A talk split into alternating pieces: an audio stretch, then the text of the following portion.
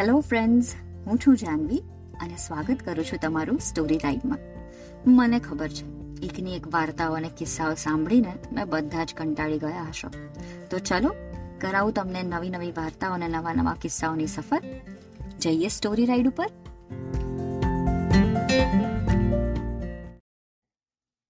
આજે હું તમને છે ને, એક ડાયા અને સમજદાર વાંદરાભાઈની વાર્તા કહેવાની છું.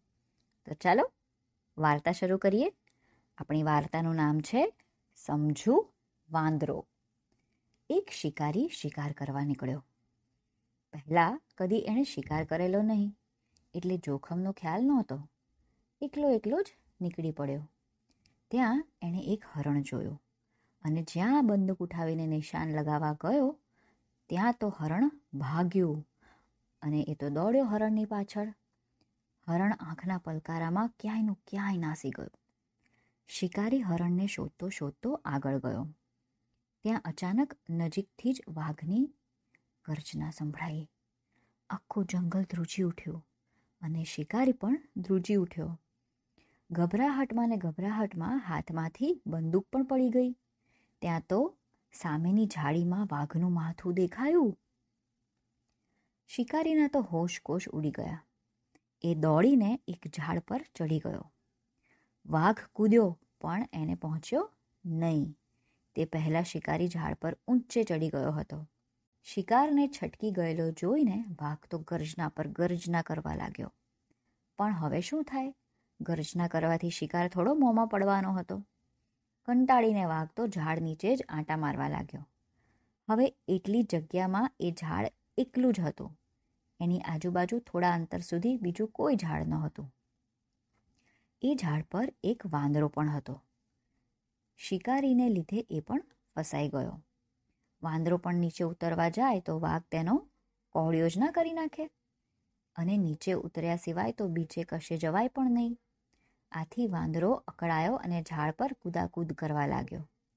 વાઘે વાંદરાને જોયો એટલે વાઘે કહ્યું વાંદરાભાઈ તમે અકળાવો નહીં. હું તમને કંઈ નહીં કરું. ફક્ત એક કામ કરો. પેલા માણસને નીચે ફેંકી દો. એ મારો શિકાર છે. એને લઈને હું ચાલ્યો જઈશ. પછી તમારે જ્યાં જવું હોય ત્યાં જજો. વાંદરો કહે, એ માણસે મારું કાંઈ બગાડ્યું નથી, કે એ મારો ખોરાક પણ નથી. પછી મારે એવું પાપ કેમ કરવું જોઈએ? શિકારી પણ વાંદરાને કહેવા લાગ્યો, વાંદરા ભાઈ, રખે એવું કરતા હો. મને વાઘના મોંમાં ધકેલીને તમારા હાથમાં શું આવવાનું છે? મને ધક્કો ના મારતા. વાંદરાએ કહ્યું, તું ગભરાઈશ નહીં, હું તને ધક્કો નહીં મારું. ધીરે ધીરે રાત વીતવા લાગી.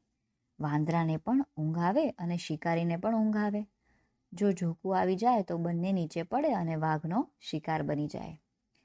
એટલે એકે કહ્યું, આપણે વારા બાંધીએ. પહેલાં હું ઊંઘી જાઉં, તો તું મારું ધ્યાન રાખજે. અડધી રાત પછી તું ઊંઘી જજે અને હું જાગીશ. હું તારું ધ્યાન રાખીશ. વાંદરો કહે, સારું. અને પેલો શિકારી ઊંઘી ગયો. વાઘે વાંદરાને ફરી સમજાવ્યો. વાંદરાભાઈ આ માણસની જાત બહુ કપટી હોય છે અને નિષ્ઠુર પણ હોય છે. તમે નક્કામો એનો પક્ષ લો છો. તમે એને નીચે ફેંકી દો. એથી હું મારા રસ્તે પડું અને તમે પણ છૂટા થાઓ. ઘરે તમારી વાંદરી અને બચ્ચાઓ તમારી વાટ જોતા હશે, હં? ના, એવું મારાથી ન થાય. એ બિચારો તો મારા ભરોસે ઊંઘે છે. મારાથી એને દગો ન દેવાય. વાંદરાએ તો ઘસીને ના પાડી દીધી અને વાંદરો જાગતો જ બેસી રહ્યો. અડધી રાત વીતી એટલે વાંદરાએ શિકારીને જગાડ્યો અને કહ્યું, હવે તું જાગ અને હું ઊંઘી જાઉં. શિકારીએ કહ્યું, સારું. વાંદરો તો નિશ્ચિંત બનીને ઊંઘી ગયો. ત્યાં વાઘે કહ્યું, એ માણસ, તું આમને આમ ઝાડ પર ક્યાં સુધી બેસી રહેવાનો છું? અને હું તો અહીંથી ખસવાનો જ નથી. ગમે એટલા દિવસ જાય ને હું તો અહીં જ રહેવાનો છું.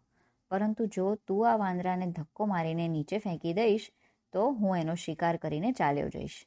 એટલે હું છૂટો ને તુંય છૂટો. પહેલાં તો શિકારીએ ના પાડી. પણ જેમ જેમ સમય જવા લાગ્યો, તેમ તેમ એને કંટાળો આવવા લાગ્યો. વાઘ પણ એને સમજાવી રહ્યો હતો.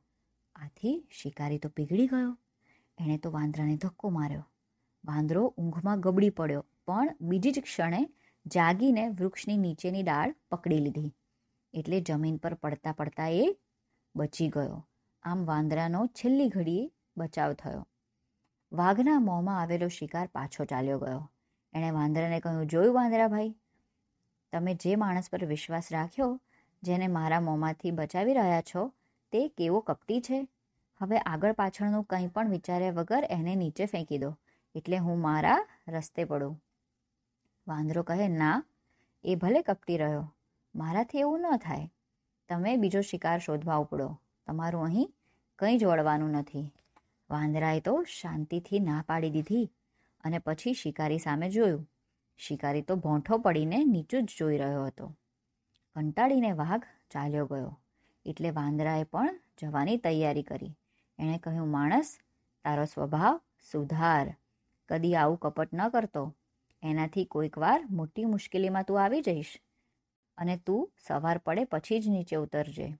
કહીને વાંદરાએ છલાંગ મારી અને નીચે ઉતરી દોડતો સામેના વૃક્ષ ઉપર ચાલ્યો ગયો. શિકારી મનમાં પસ્તાતો ચૂપચાપ બેસી રહ્યો.